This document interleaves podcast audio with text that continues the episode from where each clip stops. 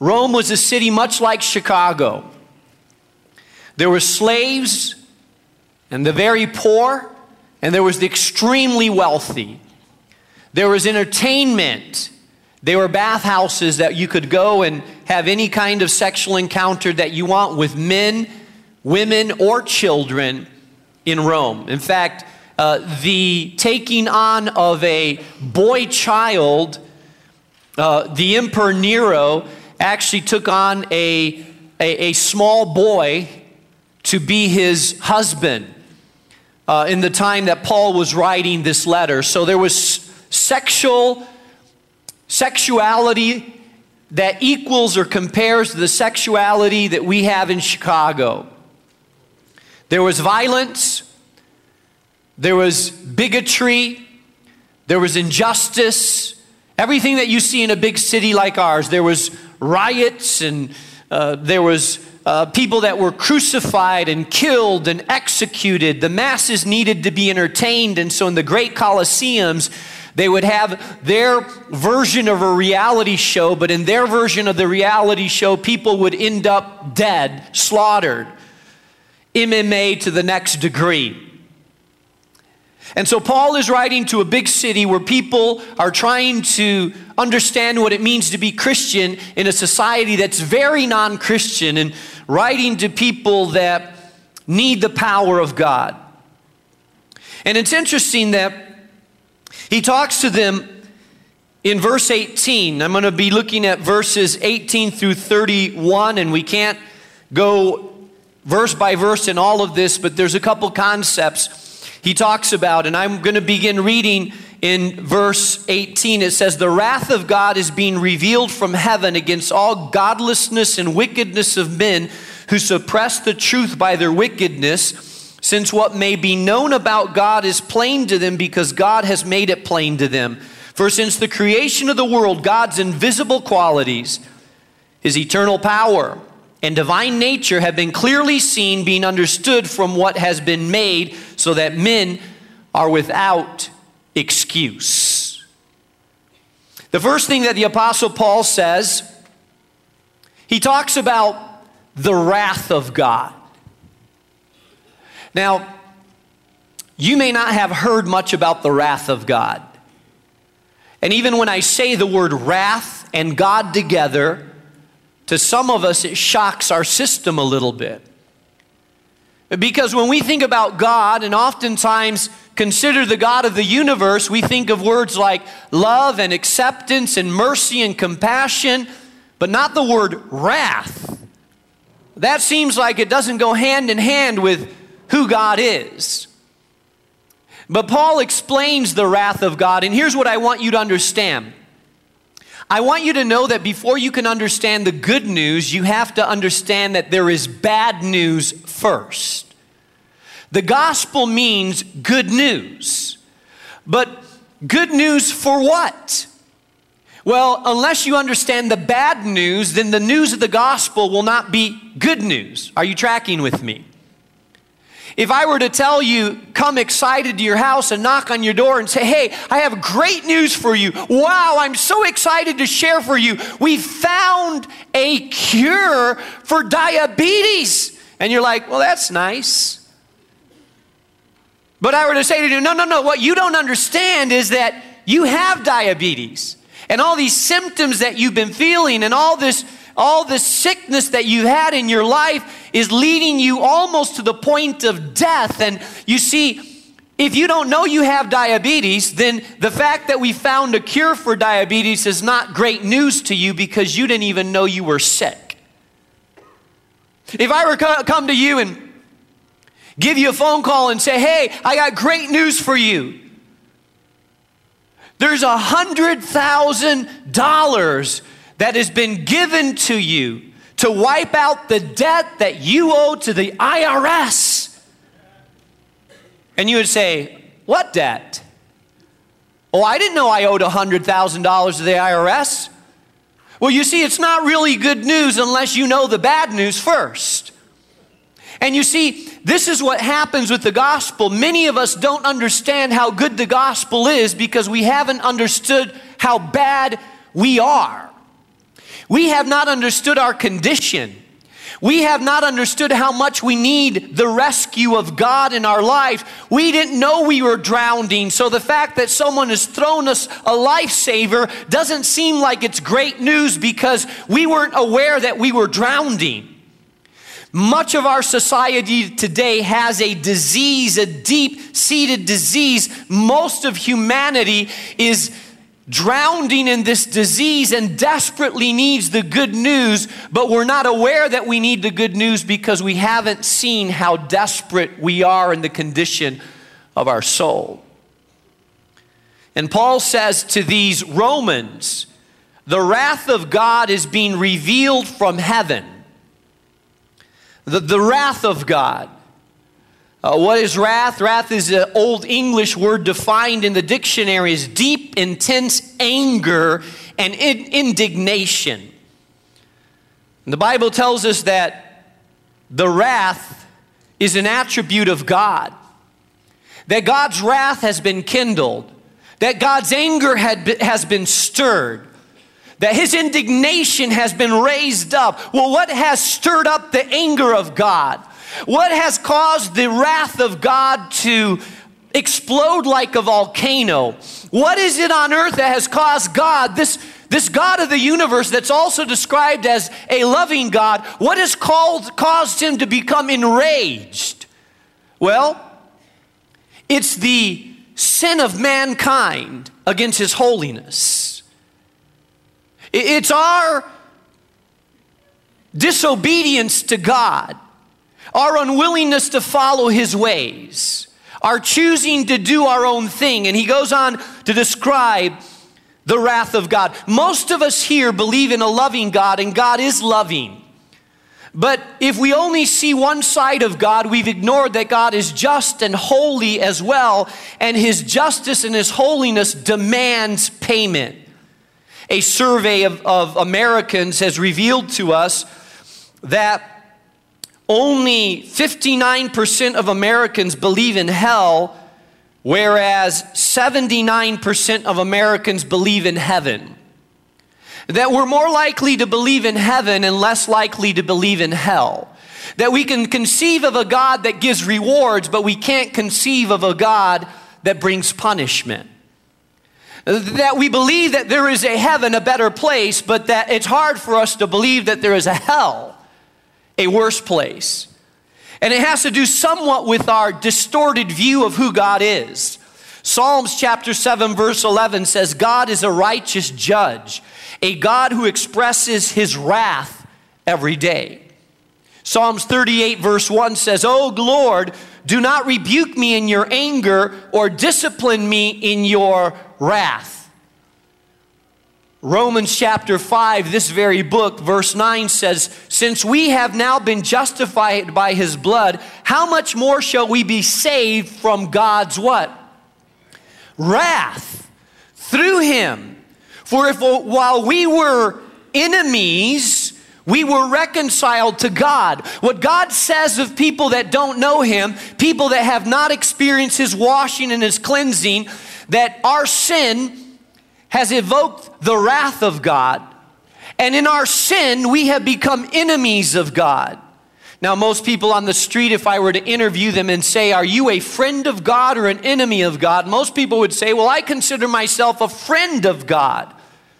But the truth is that the Bible tells us that all those that live in sin and walk in sin, all those that have not been washed or cleansed, that we have made ourselves enemies of God. Our sin is a direct violation of God's holiness. Our sin is directed against God. Our sin is rebellion against the holiness of God. And so, therefore, our sin has made us enemies of the God of the universe. And so, Paul says the wrath of God is being revealed from heaven. This is a tough passage. The wrath of God is being revealed from heaven, and you say, well, who is that wrath against? Well, it's against three people, three types of people. Ultimately, it's against anybody that puts God not as supreme, but has idolatry. Idolatry is anything in your life that you make bigger than God and serve. You see, it was W.E. Vines that wrote this Man is essentially constituted a worshiper. If he abandons the worship of God, some other object will be found to take the place of the Creator. Uh, do you understand what he's saying? Everybody worships something. I run into people once in a while and they say, Well, Pastor, I'm not religious. I can guarantee you that even if you're not religious, you worship something.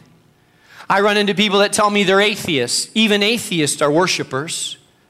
It just depends on what you worship. You see, some people worship themselves, and they're at the center of their universe. That means they are the most important person in the world, and they put themselves above anybody else. Uh, some, per, some people worship fame. Some people worship the almighty dollar. Uh, some people worship pleasure. Some people worship their boyfriend or their girlfriend. Uh, some people worship happiness, and that becomes the main goal of their life. I just want to be happy no matter what. We all worship something. We were created by God to be worshipers, and when God is not at the center of our worship, then something is at the center of our worship. This is what Paul says.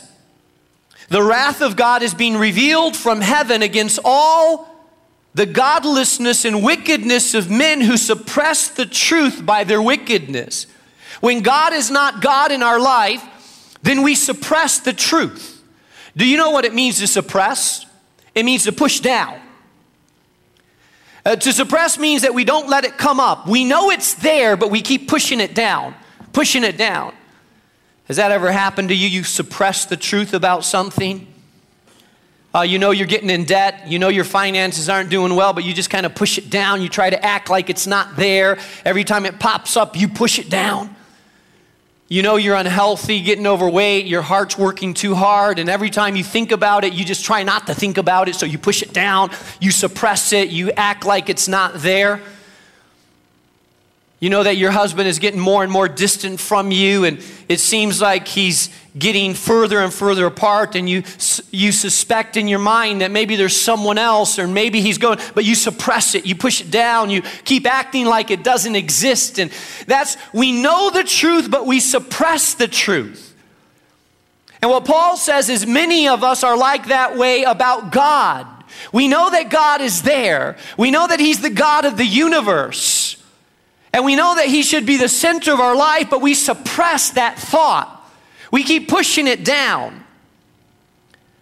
And some people say, well, there's a lot of people that don't know about God. So, how, if you don't know God and you've never heard the truth, how could you be held accountable for something that you don't know? Look what it says in verse 19. Since what may be known about God is plain to them because God has made it plain to them.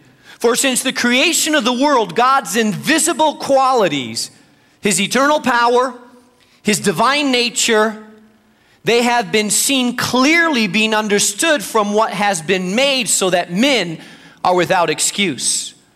What God is saying is that the fact that you're born in this world, you can tell that there is an eternal God by looking at the universe and creation. You can tell several things about, you can tell that there's eternal power and there's divine nature just by looking at creation. Do you realize that every tribal group in this world, every country in this world, you go to Asia, China, you go to Australia, you go to the deep jungles of Amazon. You can go to uh, Europe and enter into Austria. You can go into Siberia. You can go to the Himalayas, you can go to Nepal, that every country on the face of this earth, disconnected people that speak different languages, that have a different skin color, that have never communicated with one another in the last several centuries, that every tribal group, every people on the face of this earth d- believes in some divine power who taught them that there was a God? Oh, they believe different things about God. And some believe and they worship the God of the sun and the moon.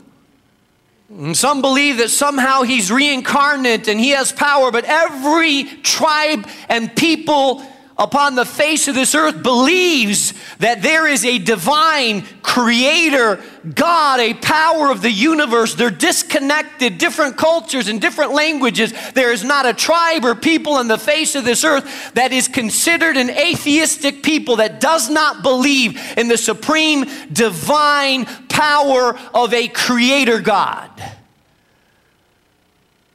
Where did they learn that from?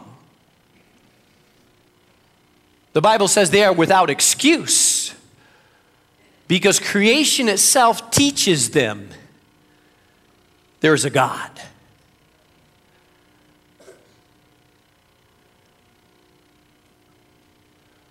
Oh, you don't know just by looking at creation that his name is Jesus. But looking at creation, you know he's a God that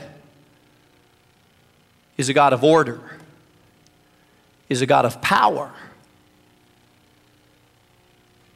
is an ancient God who's been around for a long time, a creative God because there's colors in the universe, an intelligent God because the eyeball itself is a mechanism very difficult to describe and understand. The order of the universe the process of photosynthesis that happens throughout nature.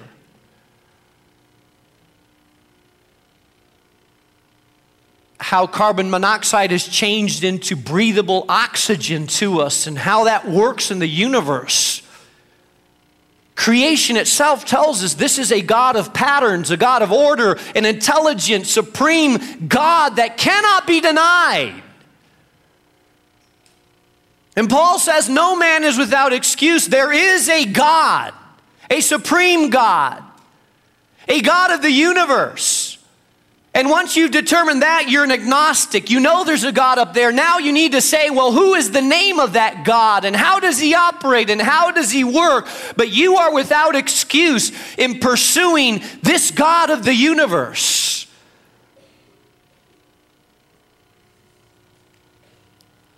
And Paul says, we find ourselves without excuse if you go down the road of seeking God.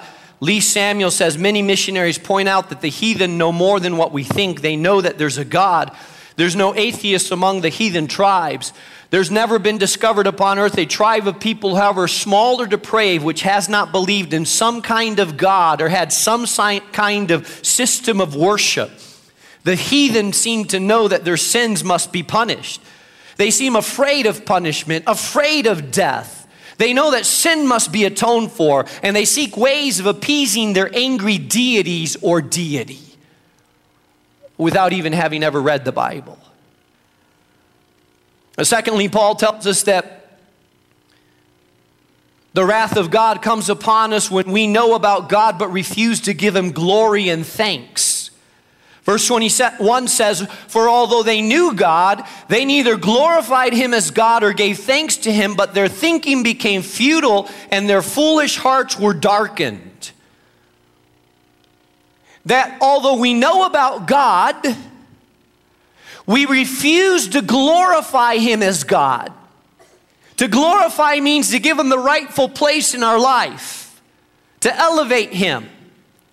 Oh, how many people here in this nation know about God. Uh, we don't have a nation that is ignorant about God. There are bookstores that promote Christian books, and There's Bibles more accessible in this nation than almost any other nation on the face of this earth. You can turn on radio and hear the Bible taught and the gospel preached. You can turn on television and find it. You can download a podcast and discover it. You can get on the internet, and there's thousands of YouTubes in which the gospel is presented.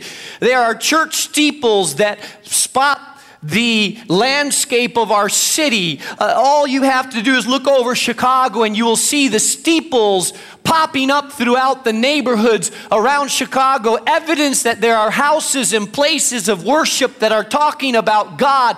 Yet you look at our nation and you look at Chicago and you look at our population and you have to ask yourself this question. Although we are overexposed to Christianity, how many of us have known but refused, refused to glorify Him as God and give thanks to Him. If we were ignorant, we'd have greater excuse. If we didn't know, we'd have a greater excuse, but we know when we choose not to. We have heard the message, but we refuse it. We have heard that God is good. We have heard that there's a creator God. We've heard the message of the cross, but yet we do not glorify him as God and we choose not to give thanks. And this is what he says they neither glorified him as God nor given thanks to him, but, in their, but their thinking became futile and their foolish hearts were darkened. Because when you know the truth and you refuse to obey the truth and acknowledge the truth, and what the Bible says is that God gives us over to a darkened way of thinking. Notice what it says in verse 22. That third point, when we make God in our own image, verse 22 says, Although they claimed to be wise, they became fools, and they exchanged the glory of the immortal God for images to look like mortal men and birds and animals and reptiles. What Paul says is that when we know God but don't worship Him as God, when we know God but don't follow Him as God, is that God allows our heart, our mind to start becoming darkened and our thinking to get foolish. And the more you reject God, the darker your thinking becomes. And the more you cease to glorify God, the more your mind starts going further and further down a spiral of darkness. The more you say no to God, the more you resist God, the more you push back against God when you've known the truth. How many people here heard the truth when they were little kids? And you had a faith and believed. But as you grew up, you refused to follow that, live that way. And you find yourself at the age of 35, at when you were young and innocent. You believed and you knew. And now, 35 years later, there's a hardness, a darkness. You look back and see a lot that you've done and said, How did I do that? Because our hearts have become hard. And then what Paul tells us is this He tells us, verse 24, therefore, God gave them over to the sinful desires of their heart, to sexual impurity, to the degrading of their bodies he goes on and he says in verse 29 they have become filled with every kind of wickedness, greed, and depravity. Here's what he says in verse 28 Furthermore, since they did not think it worthwhile to retain the knowledge of God, he gave them over to a depraved mind to do what ought not ought to be done. What it tells us in the scripture is that although we knew God, the wrath of God has come upon us because although we've known the truth, we've rejected the truth, pushed away from the truth, not set God in his rightful place. And so the wrath of God has come upon us. This wrath that is not an unjustified wrath. This wrath that some people say, well, it's unjust that God could ever send anybody to eternal damnation. Oh, it's not unjust. It's what is just. It's what is right. That a holy God cannot stand to have impurity in front of him. It's what should happen. It's the grace of God, the mercy of God, the goodness of God, the love of God that gives us the opportunity to be washed and cleansed and come into relationship with Him. That is mercy and justice and compassion.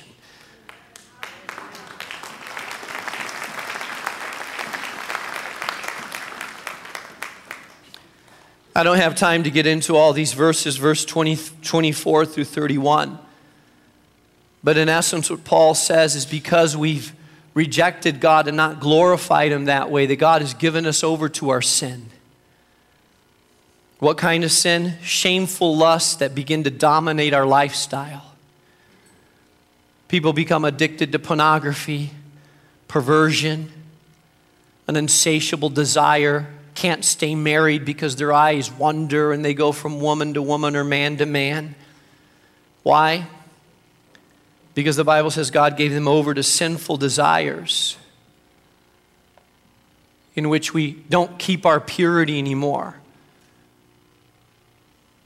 Unnatural sexual lusting that, that, that goes against contrary to nature. And he, and he says, You've been given over to that. Why? Because you didn't receive God as God. Our minds spiral downward into dark thinking. It says, into depraved minds, and we go darker and darker, deeper and deeper, further and further away from God.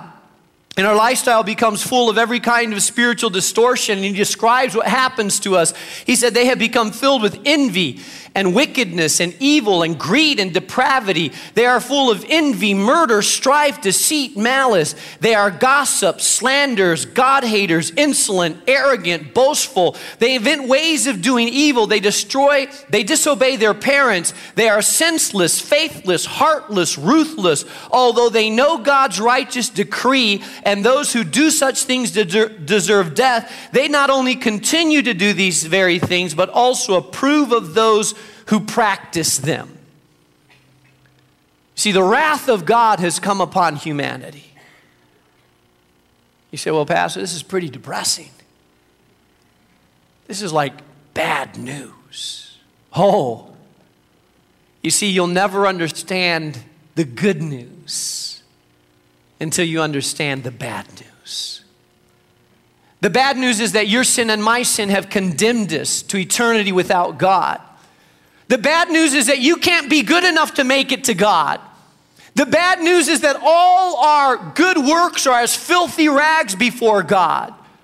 That you could try right now for the rest of your life and not sin one time for the rest of your life for the next 20 years, a miracle would happen that you would never sin, lie, lust, deceive, have pride, and live a perfect life from now on, and you would still be eternally condemned to live apart from God. Why? Because nothing perfect will make it before the into heaven. Nothing unless it's perfect will come before God. That's why you need Jesus. As I said last week, Jesus became the perfect sacrifice. There is no way to the Father except through Jesus Christ. It is Jesus who died on that cross. It is Jesus who paid the penalty. It is Jesus who said, I will take his envy, his lying, his lust, his cheating, his adultery, his fornication, his homosexuality. I will take it all upon myself. It is mine. I take it upon myself. And now, because of my blood, anybody that comes to me, anybody that's willing, I will give them the gift of forgiveness so that my blood will cleanse them and wash them. And the gift of the Holy Spirit that will change them from the inside out. You see, that's the good news. The bad news is we're all under judgment. The bad news is the wrath of God has come upon all of us. The bad news is that none of us can make it into his presence. The bad news is the wrath of God, like it did in the days of Noah, is ready to obliterate humanity. The good news is that Jesus stands in the place and says, God, I will take the price. I've paid the price. I'll take the shame. The good news is that Jesus has become our righteousness and the wrath of God has been poured upon him. The good news is that your sin can be washed through the sacrifice of Jesus. The good news is that when God looks at you and you've received the gift of eternal life, He doesn't see your past, He doesn't see what you've done. He sees the righteousness of Jesus imputed to you. He sees you washed and cleansed and perfect before Him. The good news is if you've been washed by the blood of Jesus Christ, when God sees you now, He doesn't see your past. He doesn't have, the wrath of God is not upon you. The love of God showers you. The Bible says that while we were still enemies of God, He yet called us and loved us. The good news is that God Although we deserve condemnation, the good news is God says, But I love you. I've made a way. There's a way that you don't have to experience my wrath. There's a way that you can walk in cleansing. I know how deep and dark your sins are, but there is a way. His name is Jesus. It, it's offered to all who are willing to take it. There's only two things that He calls us to do to repent and believe. We have to believe the simplicity that this man died on the cross and he was all God and became all man. And that through his blood, the price has been paid. You have to believe that. You can't, be a, you can't become a Christian without believing that he was all God and became all man, and that his death on the cross gives you the ability to receive forgiveness. And then you have to believe it enough to say, I believe it, and because I believe it, I turn away from the ways I'm living, and I choose to live God's way. Jesus said, I am the way, the truth, and the life. No man comes to the Father but by me. Jesus said, Now, when he ro- rose from the dead on the third day and ascended into the heaven, once he had done that, he said, Now, Go and make disciples of all nations. Tell everybody on earth that there is a way that they can come to God. There is a way that they can change. There is a way that they can be made new. Tell the good news to all this world. There is a world that's dying without this good news. Spread it to everybody that you hear. Go ye there and make disciples of all nations, baptizing them in the name of the Father, the Son, and the Holy Spirit, and teaching them to observe all things that have commanded you. You believe and you repent and you receive that gift. It's a gift of faith.